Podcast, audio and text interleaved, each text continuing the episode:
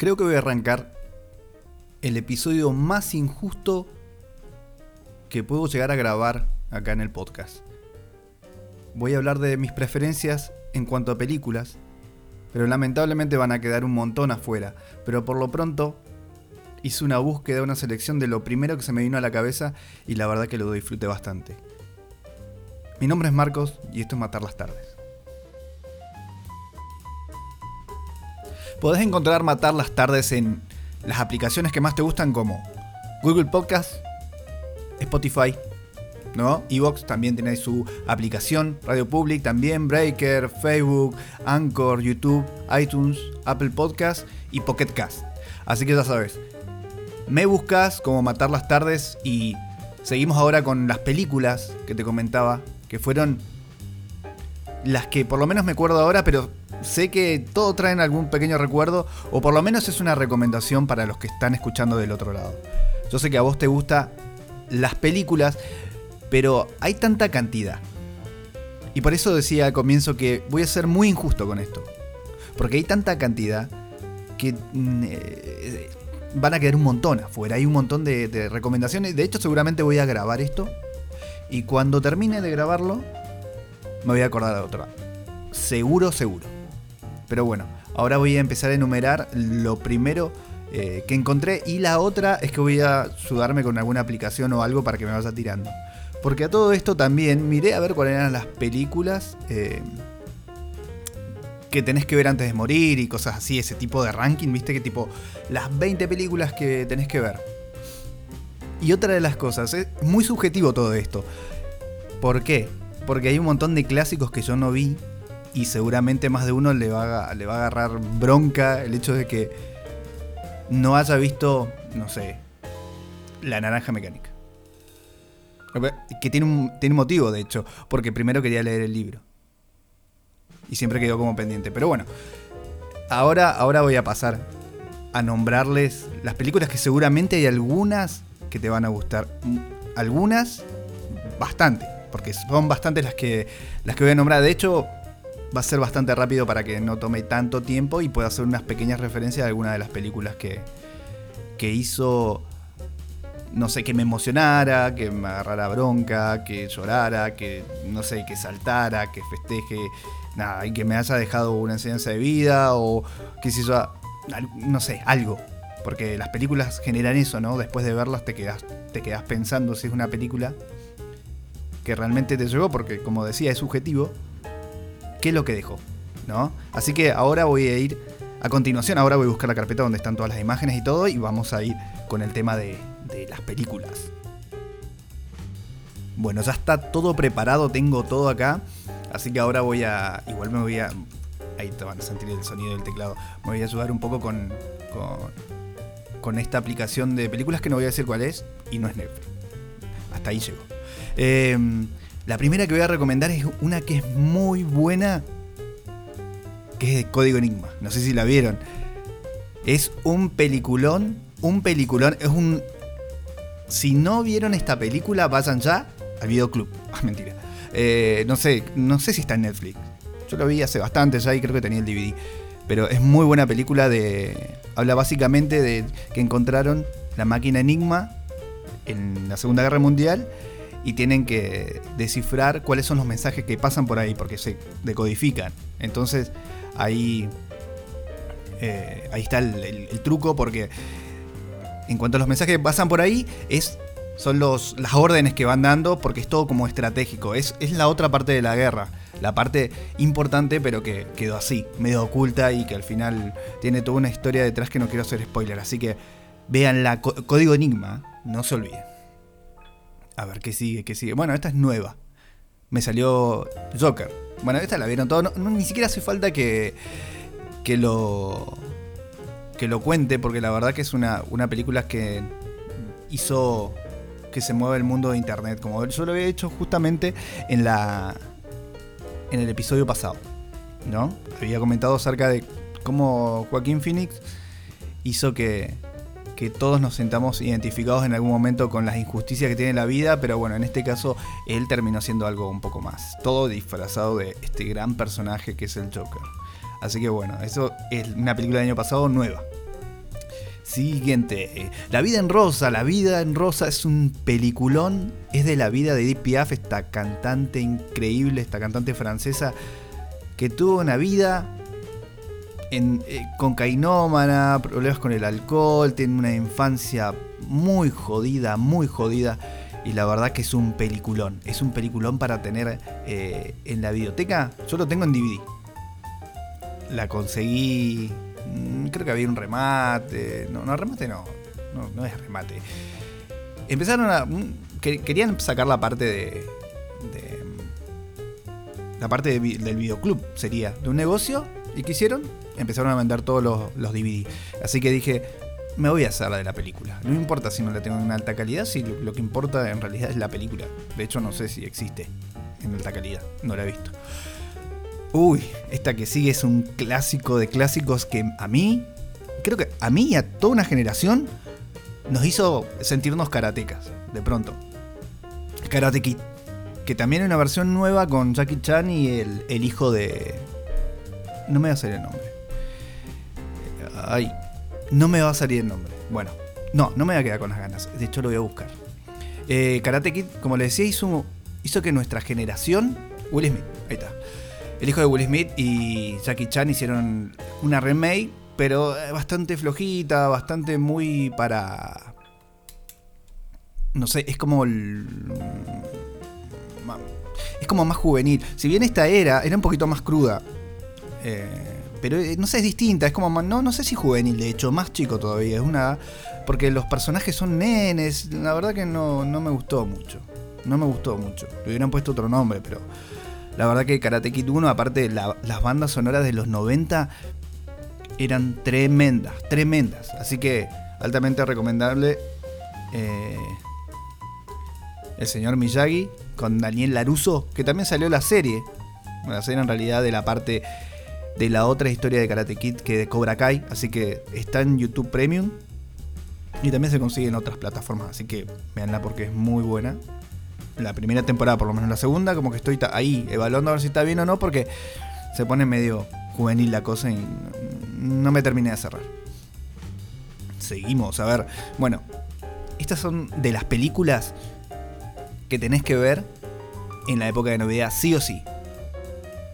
La película en cuestión es Mi pobre angelito. Mi pobre angelito es genial. Así le pusieron acá, es Home Alone en Estados Unidos, pero acá le pusieron Mi pobre angelito.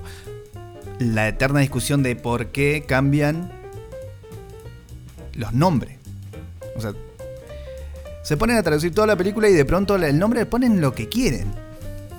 Así más nombres graciosos como Cuidado de suelto, Una abuela en apuros, ¿viste? Malísimo. Pero bueno, acá se llamó Mi pobre angelito. Otra, esta es... una de mis películas favoritas, si no es mi película favorita de Pixar, Ratatouille. Es muy buena. Porque es muy divertido, también por las animaciones. En ese momento me explotó la cabeza cuando vi los colores que tenían, la comida. Hasta podés llegar a sentir el olor de esa sopa que hace la ratita, Reni. Así que vean la Ratatouille, es un peliculón ambientada en Francia, así que ya saben, si les gusta la comida, les gusta la animación de Pixar, tienen que ver esta película, sí o sí. A ver, siguiente, a ver qué sigue. La teoría del todo. La teoría del todo está bien. Yo leí el libro aparte de La teoría del todo. Y me gustó porque es la vida de Stephen Hopkins, que es increíble. Pero en el libro de La teoría del todo, habla más la mujer y cómo fue padeciendo toda esta transformación física que tuvo. Sin embargo, la película está buena, me gustó. No es de las más recomendables, pero está buena. Es una peli para ver una vez. A ver qué sigue. Jurassic Park. A ver, ¿esto habrá sido 90? ¿90 y algo? Fue un peliculón en su momento. Los gráficos, me acuerdo cuando salió, no podíamos creer que habían dinosaurios, y Steven Spielberg había hecho una cosa increíble con esta película, y la verdad que en ese momento nos explotó la cabeza. Jurassic Park es un clásico de clásicos y yo creo que no vi la nueva edición, pero bueno, el golpe no es el mismo porque yo tengo otra edad y es otra cosa ya. En su momento era muchísimo más chico. Igual que el Volver al Futuro, otra de Steven Spielberg, que es un peliculón. Me declaro fanático de esta película. Es genial. Es genial lo que hace Martin y lo de Volver. Y de hecho, hay un montón de series ahora que están haciendo ese, ¿no? Como hablamos otra vez de la serie Dark, que van y vienen en el tiempo. Igual que otra película que os voy a mostrar. Es buenísimo. Es buenísimo para la época lo que era jugar con los tiempos, los familiares. En realidad, en este caso lo tomaron por el lado del humor y acción, ¿no? Así que va, muy muy buena. A ver qué sigue. Bueno, este es un actor que, de hecho, ahora voy a hacer un paréntesis. Ahora no.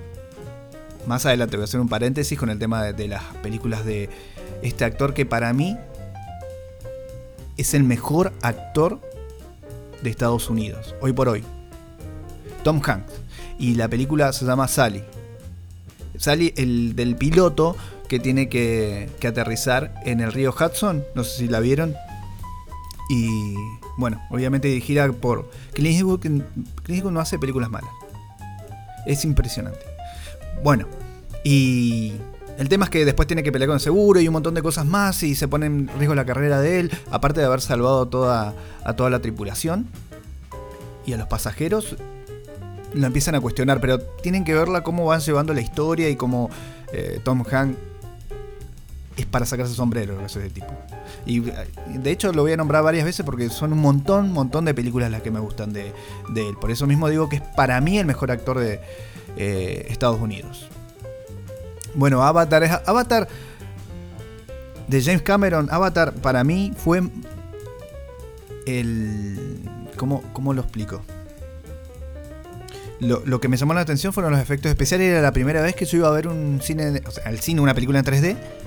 Y estrenaron esto y yo lo vi, me quedé con los ojos abiertos, la boca abierta a ver las partículas, los colores, la acción. Es una suerte de Pocahontas moderno. De hecho, tendría que haber salido la 2 y no sé hace cuánto ya salió esta película. Y todavía no tenemos ni noticia de la segunda parte. Pero Avatar marcó, por lo menos en la ciudad donde soy yo, un antes y un después. Creo que no sé si la fui a ver 2 o 3 veces. No, 3 o 4 veces. No 2 o 3 veces. 3 o 4 veces la fui a ver. Y 2 veces el mismo día. Con eso te digo todo. Me gustó. Yo creo que igual me descargué las cosas. Me gustó las ediciones que salían en Blu-ray en su momento. Así que esas las tengo. Y bueno, todas muy buenas. Y otra de James Cameron, otra más de James Cameron que es muy buena, es Titanic. No voy a hablar más, sabemos porque nos gusta, pues divertida y aparte la parte de ¿qué sería? La clase, creo que tercera clase, creo que es la parte más humilde donde empiezan a hacer la fiesta irlandesa. 2 veces fui a Irlanda. Para escuchar esos temas y sentirme un poquito abajo del barco del Titanic. Pero la verdad, genial. Peliculón y no me canso de verlo. Si la veo en la tele, cosa que no tengo cable igual, pero no sé, hago zapping en otra casa, la dejo. Es un peliculón. El Señor de los Anillos, la trilogía del Señor de los Anillos y The Hobbit. No se diga más. Es épica por donde la veas. A mí me encanta cómo escribe Tolkien. De hecho, tengo todos los libros de Tolkien. Y mira, lo que hicieron con esta película fue genial. Pero bueno, nada, no voy a decir mucho. El Señor de los Anillos está muy bien. Otra película, creo que es la segunda película de animación que más me gusta, que es Toy Story. Otra que marcó un antes y un después cuando vimos por primera vez una película que era enteramente animada. La verdad que yo cuando la vi la animación en ese momento me gustó, pero me atrajo lo divertido de los personajes, cómo se ingeniaron para darle vida y personalidad a cada uno de los muñecos. Dato extra, obviamente, el que hace las voces de Woody, ¿quién es? Tom Hanks. Se anotó en todo este tipo, en todo. No es un genio. Batman, el Caballero de la Noche. No, el guasón de esa película... No, es increíble. Es increíble. Y opacó el trabajo de Christian Bale. Ledger, la verdad que llevó al guasón o el Joker a un nivel de locura. Es un tipo enfermo. Es un tipo enfermo y encima después, bueno, pasó lo que pasó con él. Entonces ahí se agigantó también todo esto. Pero la verdad que junto con el Joker de ahora bueno, Jack Nicholson igual, la verdad. Más adelante también lo voy a nombrar. Este Batman y ese Guasón son impresionantes. Esa película, donde lo veas, el Guasón está un paso delante de Batman. Súper inteligente, intuitivo, loco, enfermo, y tenía un humor bien oscuro, bien ácido. La verdad que es un película para recomendar si no la viste. Otra de las que me gustó muchísimo fue Inception. Mi inglés es muy malo. El origen, de Leonardo DiCaprio. Esta cosa de etapas oníricas y de implantar una idea en la cabeza de alguien y tener todo un equipo y convencer a esa persona que la idea había sido de él o de ella. Es genial, es muy bueno como fueron llevando toda la historia, y confunde mucho los pasajes de ir y venir y cómo tienen que volver a capas anteriores del sueño. Es muy buena. Mirala, El origen, de Leonardo DiCaprio. Leonardo DiCaprio es otro tipo que tiene muy buenas películas. Ahora me viene a la mente La Isla Siniestra, que también está buenísima y tienen que verla. Esta que viene ahora dice: la duda de si estábamos solos en el universo ya tiene respuesta. Día de la Independencia. Día de la Independencia. ¿Quién no se puso a pensar que había vida extraterrestre? Y seguramente la debe haber, porque no sería muy ególatra decir que somos los únicos que estamos en el universo. Día de la Independencia hacía tangible todas esas ideas de vida extraterrestre, ¿no? Bajaban a la Tierra a puntos, a las capitales importantes del mundo, y obviamente quien salvaba toda la historia eran los muchachos de Estados Unidos. Pero bueno, la verdad que era bastante divertido, y el personaje de Will Smith también es divertido y tiene acción y tiene esa cosa de extraterrestre que estaban bien hechos para esa época. Me gustó, tiene la parte heroica, tiene la parte romántica, tiene la parte divertida, de acción y todo, tenía todos los condimentos.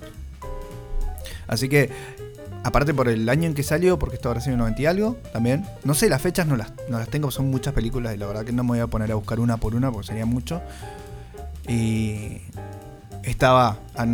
A más de uno a nosotros nos voló la cabeza, y en Independencia un like para esa película que es muy buena. Y una película de humor, otra, mirá, acá viene una que me gusta muchísimo, Un príncipe en Nueva York. Es película que no me... De hecho, voy a terminar de grabar este podcast y lo voy a poner. Un príncipe en Nueva York es un peliculón de esos que hace bien. A Kim hace bien. El soberano de Zamunda, por favor. Es genial. Eso y de Mendigo Millonario, que es la primera parte, altamente recomendable. Es genial. Bueno, todos saben que de Zamunda se viene hacia Estados Unidos a Kim.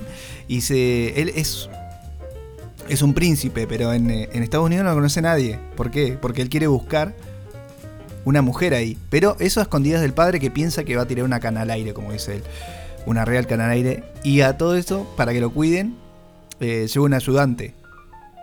Y nada, quiere conocer una mujer y se enamora de la hija del dueño de un sería un negocio de comidas que es como McDonald's, ¿no? Es una parodia casi. Así que tienen que verla porque después al final se sale a la luz que él es un príncipe y todo, pero es muy gracioso. Es muy gracioso todo como lo va llevando la situación, porque los hacen trapear, los hacen atender a la gente, de mozos, ¿no? Es genial. Un príncipe en Nueva York es esas películas que te hacen bien. Esa es. Mirá, ya, hablo y ya me pone bien. Uy, mirá. John Travolta y Gris. O en Argentina le decían... En Argentina le decían... en Argentina era Vaselina.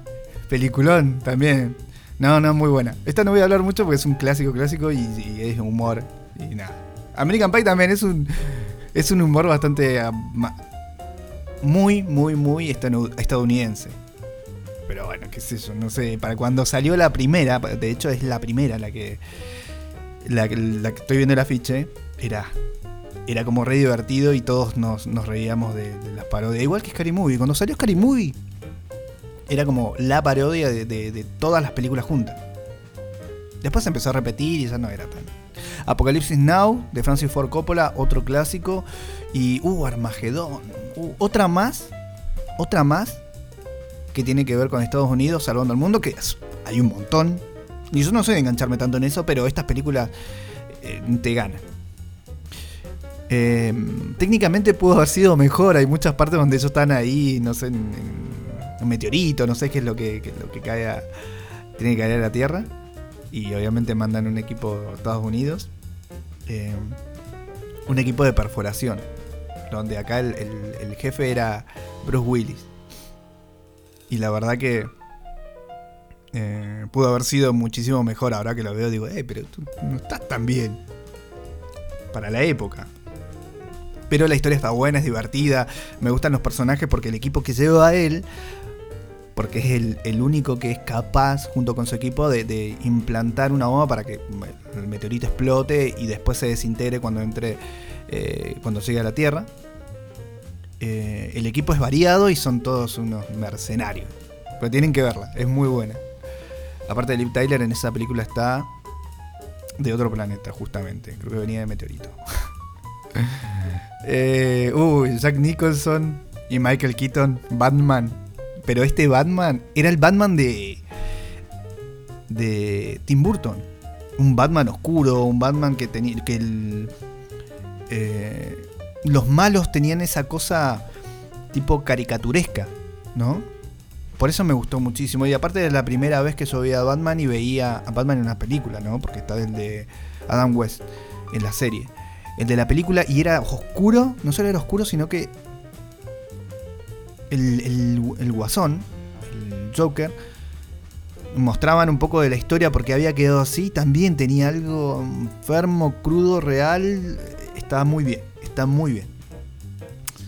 Bueno, esto es Los Indestructibles. Toda la saga.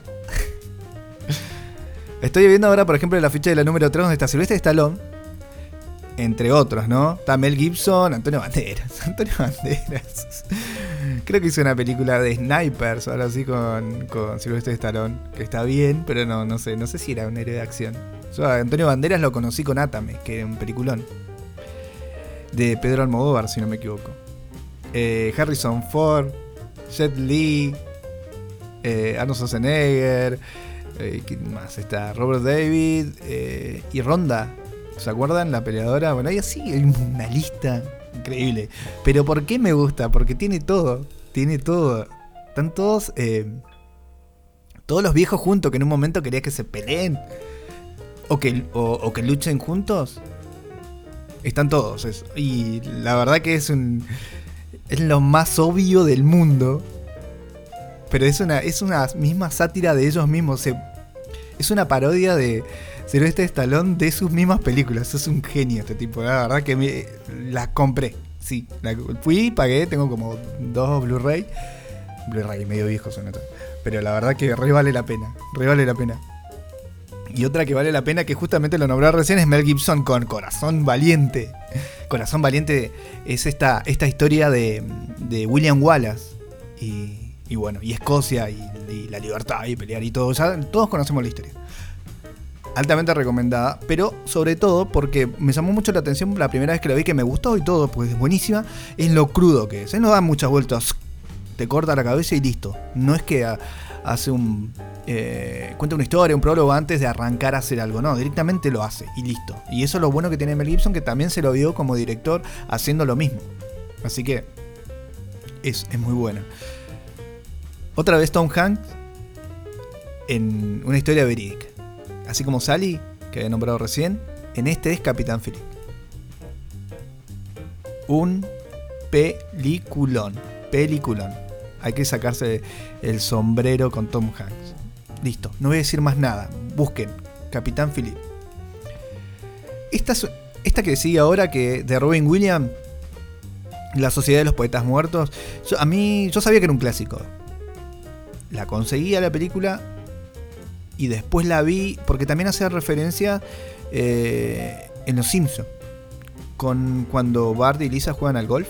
Bueno, la vi y me gustó. Me gustaron un montón de frases. Un montón de frases muy buenas y me gustó esto de que el profesor los motiva a seguir escribiendo, a armar un club y todo. Me gustó. Como escritores de la libertad. Mirá, no lo tengo acá en los afiches que descargué. Pero... Los Escritores de la Libertad es muy buena película y es verídica, así que búsquenla, que yo creo que tendría que haber estado esa en vez de esta. No es mala esta, pero Los Escritores de la Libertad es muy muy buena. Después hay dos películas de reality que a mí me fascinaron. The Truman Show, que es un clásico, donde Jim Carrey es un personaje... Bueno, ¿quién no conoce de Truman Show? Pero bueno, hace un personaje que vive dentro de un mundo aislado, como una suerte de... ¿Cómo sería? Cúpula que encierra un pueblito, ¿no? Y él no puede salir de ahí porque tiene fobia al agua y es una isla. Y él quiere, su sueño es salir y... El reality es de la vida de él todo el tiempo. Todos son actores, menos él. Él vive. Hay cámaras por todos lados y todo. Y está muy buena para la época donde salió también, donde estaban en auge esto de Gran Hermano y esas cosas. Me entretuvo muy muchísimo. Pero otro que me divirtió muchísimo es EdTV. No me va a salir el nombre de él. Matthew. Es increíble. A él lo sigue en una cámara y él tiene que seguir viviendo. Llega un momento que ya no quiere saber más nada. Y ya la gente le empieza a crear romances con minas. Él tiene una novia. De pronto explota la vida personal de él. Él intenta escapar de todo eso igual. Y no pueden parar esta bola de nieve que se empieza a generar con los espectadores, porque todo el tiempo necesitan más y más y más. Es muy divertida y también tiene que ver con las... Me acuerdo de las situaciones y me hace reír. Tiene que ver con la vida en los realities, que es bastante cruda. A ver qué sigue. Bueno, yo tengo un clásico igual. Tonto retonto, no voy a decir más nada. Véanla, Jim Carrey y Jeff Daniels.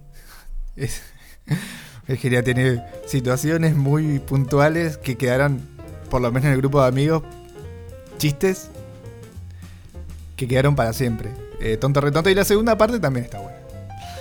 La caída del halcón negro. La caída del halcón negro es muy buena. Es muy buena.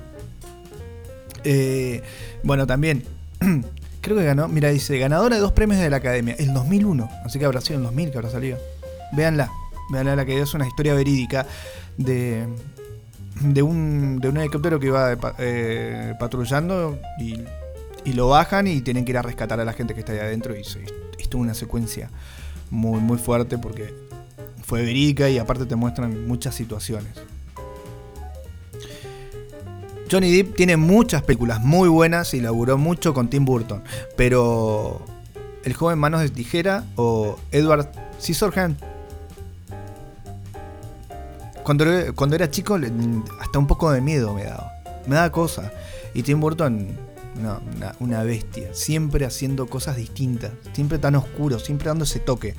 Es increíble ese tipo.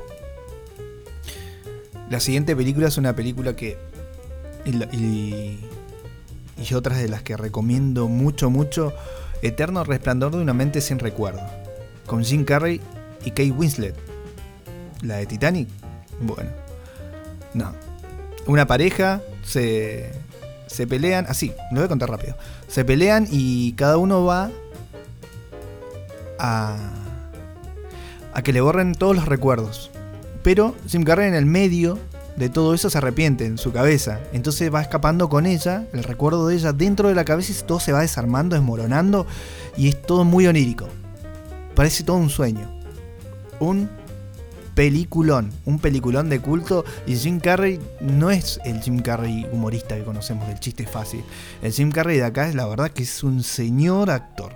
O sea, actúa bien, pero en esta película, la verdad que la desarmó toda la desarmó. Acuérdense, Eterno Resplandor de una mente sin recuerdos. Seguimos. Tengo otra de las películas que tienen que ver en época de Navidad, de Arnold Schwarzenegger, El Regalo Prometido. Papá, El Regalo Prometido. Ya saben de qué se trata. Es más, Arnold Schwarzenegger tiene un montón de pelis buenísimas.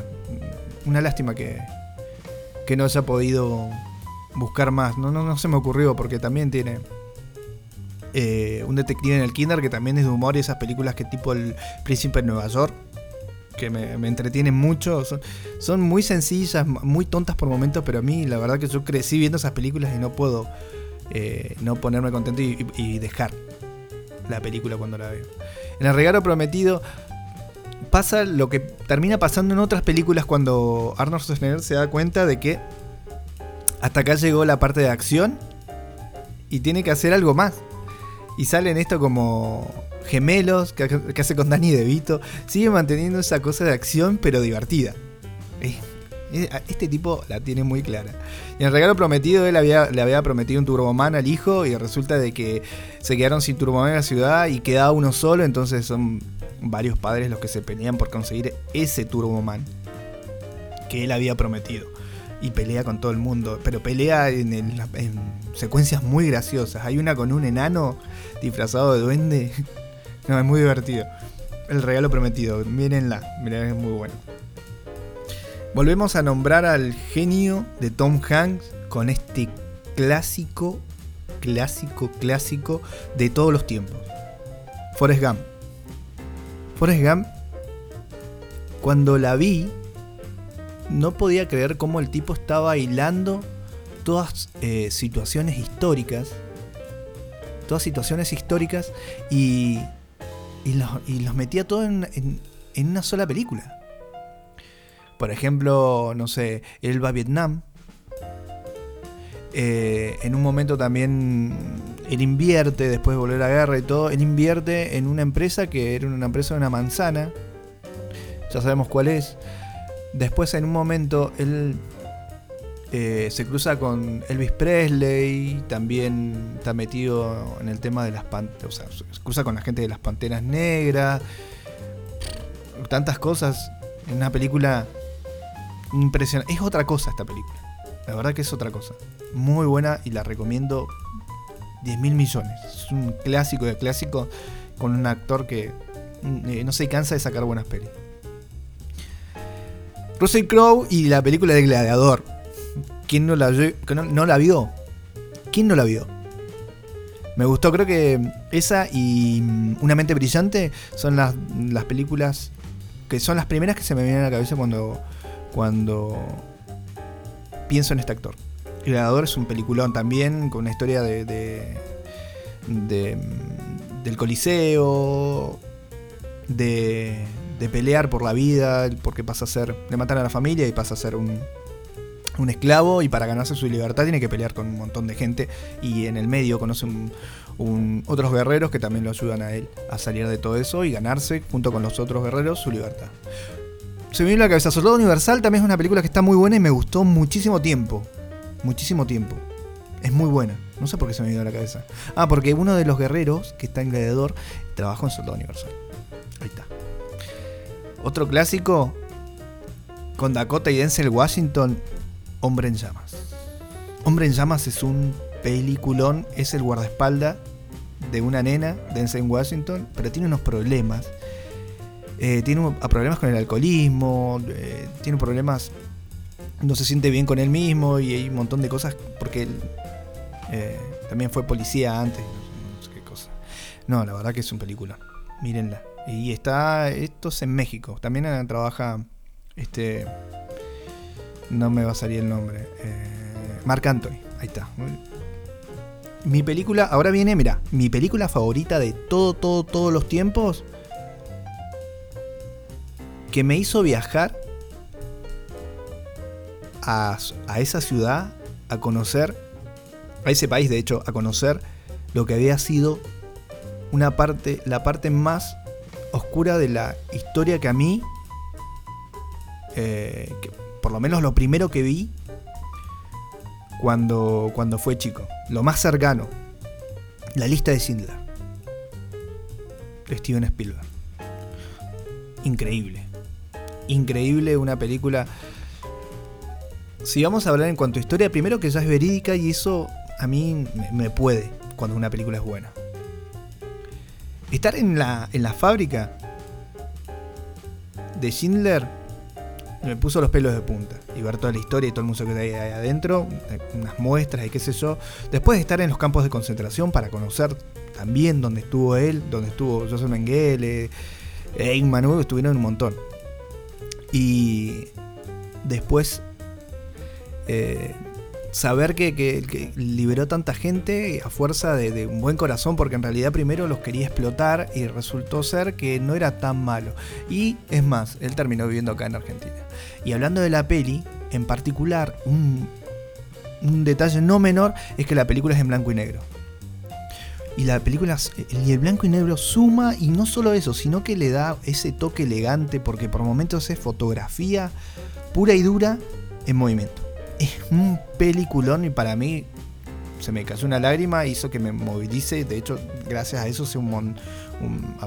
me hizo un montón de libros que tienen que ver con testimoniales de la gente que pudo atravesar una situación tan difícil en un lugar tan oscuro como fue Auschwitz y Birkenau.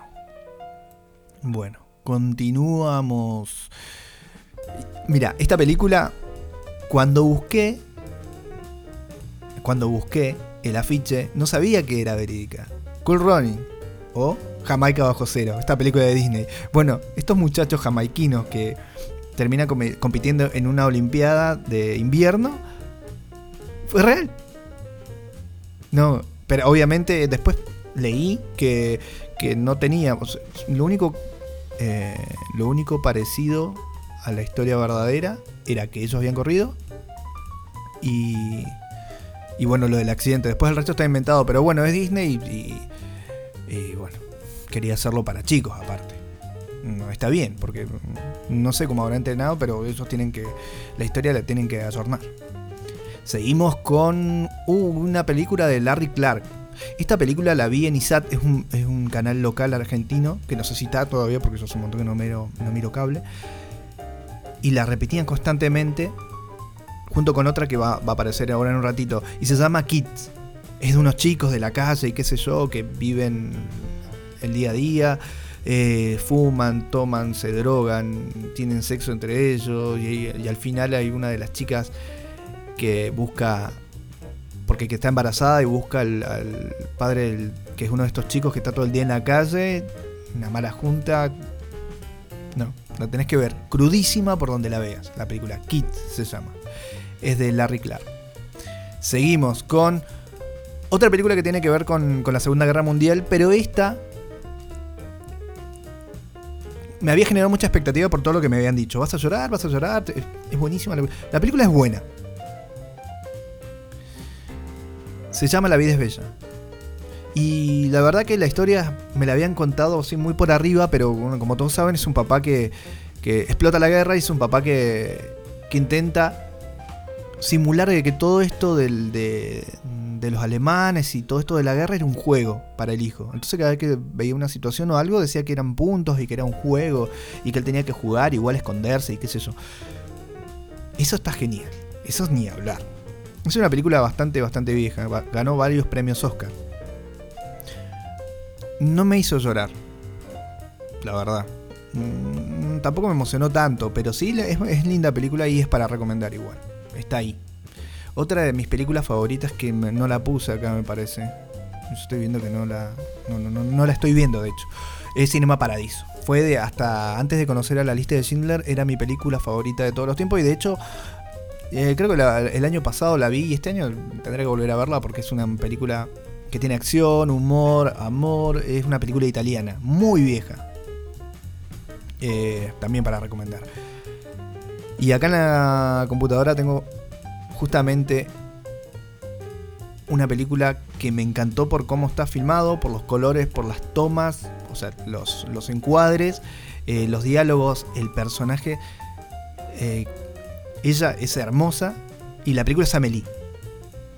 Así que es una película francesa, tienen que verla porque es preciosa. Amélie nos enamoró a todos cuando salió. Otra de las películas que me pone muy contento es Loca Academia de Policías. ¿Quién no vio esta película con Mahoney? No, la verdad que es... hoy estuve viendo, de hecho, cuando estaba buscando el afiche, aparecían cómo están ahora los de la academia. Y la verdad muchos están bastante bien y mantienen esas cosas. Peliculón. La Loca Academia de Policías, las películas que de hecho crecí también con los dibujos, porque en su momento estaban los dibujos ahí. Estaba genial. De Javier Bardem. En realidad, Javier Bardem es una película de Alejandro Amenábar, no quiero pronunciarlo mal. Amenábar, se llama Mar Adentro. Una película verídica de un tetrapléjico que quiere morir y ve un montón de gente que le dice que no, que vale la pena vivir y que se acerca y que intenta convencerlo, pero él no quiere saber nada. Eso es tremendo. Es tremendo y en un momento empatizás y decís, tendrían que dejarlo. De hecho hay videos, porque a todo esto, como no puede mover nada, tuvo que pedir ayuda sin involucrar tanto a la gente como para que después quede presa, ¿no? Para que lo ayuden a morir. Es tremendo y de hecho hay videos en YouTube, así que busquen Mar Adentro, la película. Esto lo voy a pasar rápido porque es muy conocida. Monster Inc. Me parece que ya hablé de las otras películas que son como mis favoritas, pero esta no deja de estar buena, porque cuando salió me divertí mucho con los personajes. Monster Inc. Otra de las películas, mira, con Kid y Eterno Resplandor de una mente sin recuerdo, Requiem por un sueño, está a ese nivel. Es cuando la vi en ISAT, también está este canal que pasaba mucho Cine Z, Cine Z, por lo menos cine de culto. La vi y dije, ¿qué estoy viendo? ¿Qué pasa acá? Y encima cómo representaban la droga, o sea, cuando las personas se drogaban, el problema de la madre, que es la mamá de Regan en la película Exorcista. La verdad que es un peliculón.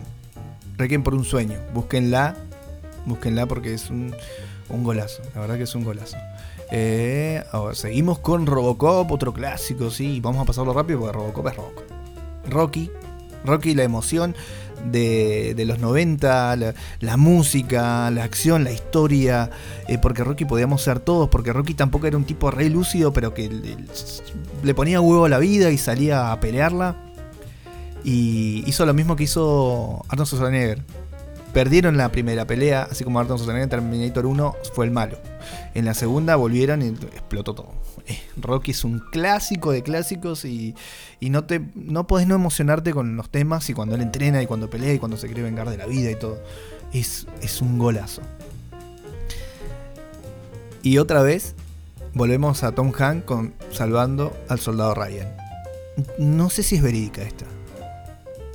No sé si es verídica, pero si no, más o menos, porque habrá un montón de situaciones que se dieron de este tipo, ¿no? De tener que ir a buscar a alguien porque habían muerto cierta cantidad de familiares o por alguna razón en particular. Así que Rescatando al Soldado Ryan es una recomendación para los que les gustan las películas bélicas y medio... Para mí que es basado en un hecho real, para mí.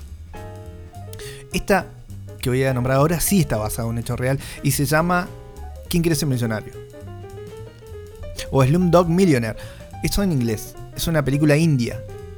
Un golazo, un tipo que va a un programa de preguntas y respuestas, estos que tenés que ir eligiendo, que son multiple choice. Bueno, y de pronto empieza a contestar todo a raíz de lo que le había pasado en su vida, porque él vivió todo esto, lo vivió. Y empieza a responder, y no solo responde, sino que también te empiezan a mostrar cuáles son la experiencia que le había pasado, que le hicieron llegar a esa respuesta. Recomendadísimo. Otra de las películas, esto es una película de Estados Unidos que viajan a Europa y todo, que en realidad es la primera la que está buena. Se llama Búsqueda Implacable, o Taken, con Liam Neeson, que es el de La lista de Schindler, justamente, pero acá en otro papel, de acción y todo. Es muy buena, me gustó. No sé por qué, debe ser por cómo él se las rebusca, ¿no? Igual es como una película de acción, pero por alguna razón nos gusta a todos, porque no hay quien no le guste. Acá otra vez, otro clásico de clásicos, y no voy a ahondar mucho en esta película porque todo lo conocemos. Terminator 2, el juicio final. ¿Qué más? No se puede decir más nada. Y si se trata de sugestionar y de películas de terror, porque no puse tanta película de terror acá, ahora que me estoy dando cuenta, ni de suspenso ni de nada. Es una película que tiene, bueno, en su momento, ¿no? Había tenido ese factor sorpresa de la incredulidad que teníamos nosotros también cuando salió la historia, porque no había tanto internet y nosotros no sabíamos cómo había sido todo esto de la grabación. El proyecto de la bruja de Blair, The Blair Witch Project. La verdad que no sabíamos, una chica que estaba grabando con una cámara, de hecho no vi las detrás de escena, con una cámara de las grandes, de cinta, y se veía real, y eso te sugestionaba. Y no sé, algunos decían en su momento que era real y que no. Bueno, después salió la segunda, que fue malísima, no sé para qué la vi, pero la primera, de hecho, con un presupuesto tan bajo, porque se movía todo, siempre tenían la cámara de esos, por momentos se le caía y quedaba ahí, seguía grabando, no importa, pero el clima y todo lo que generó la película en su momento está para recomendar, y si no la viste, mírala por lo menos una vez en tu vida. El proyecto de la bruja de Blair. La pasión de Cristo, Mel Gibson. Me gusta porque es como la parte más cruda. Es como esto está pasando o esto pasó en la Biblia. Crudo. Nada más. Un clásico que ahora me parece que sacaron una película nueva, que es de Tom Cruise. Top Gun. Un peliculón.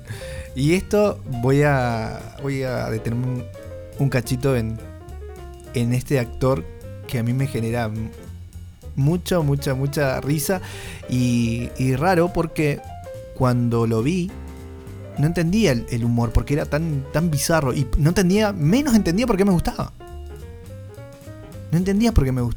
Es un humor distinto. Es una película española de Santiago Segura y se llama Torrente, el brazo tonto de la ley. Y todas las películas tienen ese humor bizarro, oscuro y muchas veces hasta prohibido, ¿no? Con temas que eran tabú. Uy, ya voy casi por la hora de... Voy a hacerlo más rápido porque no quiero tampoco que se alargue más. Mohamed Ali, cuando éramos reyes, un documental, película, un golazo. Tremendo. Mírenla porque es tremendo. Ah, justo, mirá. Justo. Bueno. Ese era el último que tengo acá. No voy a agarrar la aplicación que iba a agarrar, porque la verdad que si no sería estirarlo más. Pero sí voy a hacer un parate en las películas de Tom Hanks. ¿Por qué? Porque hay un montón de películas que me gustan de Tom Hanks. Por ejemplo, La Terminal es buenísima, ¿no? La Terminal y El Náufrago son las dos películas de Tom Hanks donde es él solo. El náufrago más todavía, o sea, un náufrago está solo en una isla. Pero ¿cómo podés hacer que la gente se enganche sin tener un diálogo? No, es buenísimo. Es buenísimo la Tom Hanks en La Terminal y en El Náufrago. Sintonía de Amor y con Meg Ryan tienen una química increíble. Sintonía de Amor y Tienes un email. Los dos, tremendas películas. ¿Cuál es la otra que tengo? Bueno, había dicho lo de Rescatando al Soldado Ryan. Green Mile es un peliculón de un libro de Stephen King tremendo. Quisiera ser grande, o Big, donde él le pide a Soltar o algo así, le pide un deseo de que quiere ser grande, un nene, y termina siendo grande, y ahora tiene que encarar todo eso, conseguir laburo y todo. Es genial, es genial. Despedida de soltero. Oh. Si queríamos tener una fiesta para despedir la soltería porque nos íbamos a casar, yo creo que eso tiene que ser el... ¿Cómo lo explico? El modelo a seguir. O por lo menos en ese momento. Ahora no creo que se pueda hacer algo así, más con los tiempos que corren. Ella está en el gol, pero se llama algo así, que es donde está Tom Hanks con Madonna y un par de chicas más que tienen un equipo de béisbol. Esa también es genial. Es muy buena, la vi hace un montón de tiempo. Si bien Tom Hanks no es el personaje principal, es el personaje secundario que es el entrenador de las chicas. En realidad hay dos actrices que son las protagonistas, que son hermanas y qué sé yo, pero Tom Hanks en el papel es buenísimo porque lo odias en un momento, pues es un borracho. La verdad que es un borracho. Y otra película que también tiene mucho de cosas interesantes y divertidas, y es verídica y no se puede creer, es Atrápame si puedes, con Leonardo DiCaprio. La vieron, escucharon nombrar. Bueno, Leonardo DiCaprio, esto encima es verídico, ¿no? Empieza a adoptar varias personalidades, o sea, empieza a actuar de doctor, de abogado, de piloto, y roba y estafa gente con eso. Pero es impresionante. Es impresionante, y el que hace de policía para agarrarlo a él es Tom Hanks. Así que Leonardo DiCaprio y Tom Hanks, un golazo. Apolo 13, película seria, es muy buena. Y esta que me parece que también es otra de las perlas de Tom Hanks es Filadelfia. El abogado que tiene SIDA y que nadie quiere agarrar su caso porque a él en su trabajo lo echaron por eso, pero le pusieron otra excusa y qué sé yo, y el único homofóbico que lo agarra es Denzel Washington. Ni más ni menos. Una película que es tremenda. Es tremenda, tremendamente cruda. Y aparte él es homosexual y su pareja es Antonio Banderas. No, es un peliculón. Mírenla. No la voy a hacer más larga, creo que ya está. Por lo menos no quiero pasar por la aplicación porque si no me voy a colgar más, pero esas son las películas que a mí me parece que son para ver sí o sí. Para ver sí o sí, es la que me gustan a mí, pero lo bueno que tienen las películas estas es que son de esas que a todo el mundo le gustan. Difícilmente a alguien no le gusta Rocky, o no le gusta El Regalo Prometido, o Un Príncipe en Nueva York, o La Teoría del Todo, o Karate Kid, o Código Enigma. Por ejemplo, la otra vez presté la película La Buena Mentira, una verídica igual. Tremenda película. Wow, así me quedaron un montón. Por eso yo decía cuando arranqué que iba a ser injusto todo esto. Iba a ser injusto porque iban a quedar un montón de películas afuera. Pero bueno, no importa. Por lo menos hablé de las películas que a mí me interesaban y tómelo como una recomendación mía. Y eso. Nada más que eso. Así que, bueno. ¿Qué más me queda que despedirme? Y espero que hayan o tomado nota o por lo menos se hayan entretenido con las cosas que digo, pero la verdad que algunas veces me voy por las ramas. Pero en este caso es algo muy puntual el tema de las películas, y así que estuve medio contenido dentro de todo. Así que bueno, mi nombre es Marco, esto es Matar las Tardes y ya saben, me pueden encontrar ¿dónde?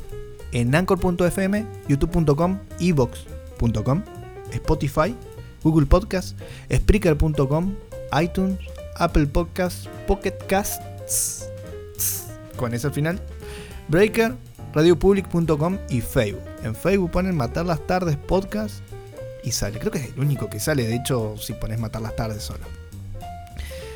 Bueno, no me queda más que despedirme. Mi nombre es Marcos y los encuentro de nuevo el próximo episodio, capítulo, no sé. Los veo de nuevo, ¿sí? Un abrazo grande y nos estamos viendo. Chau, chau.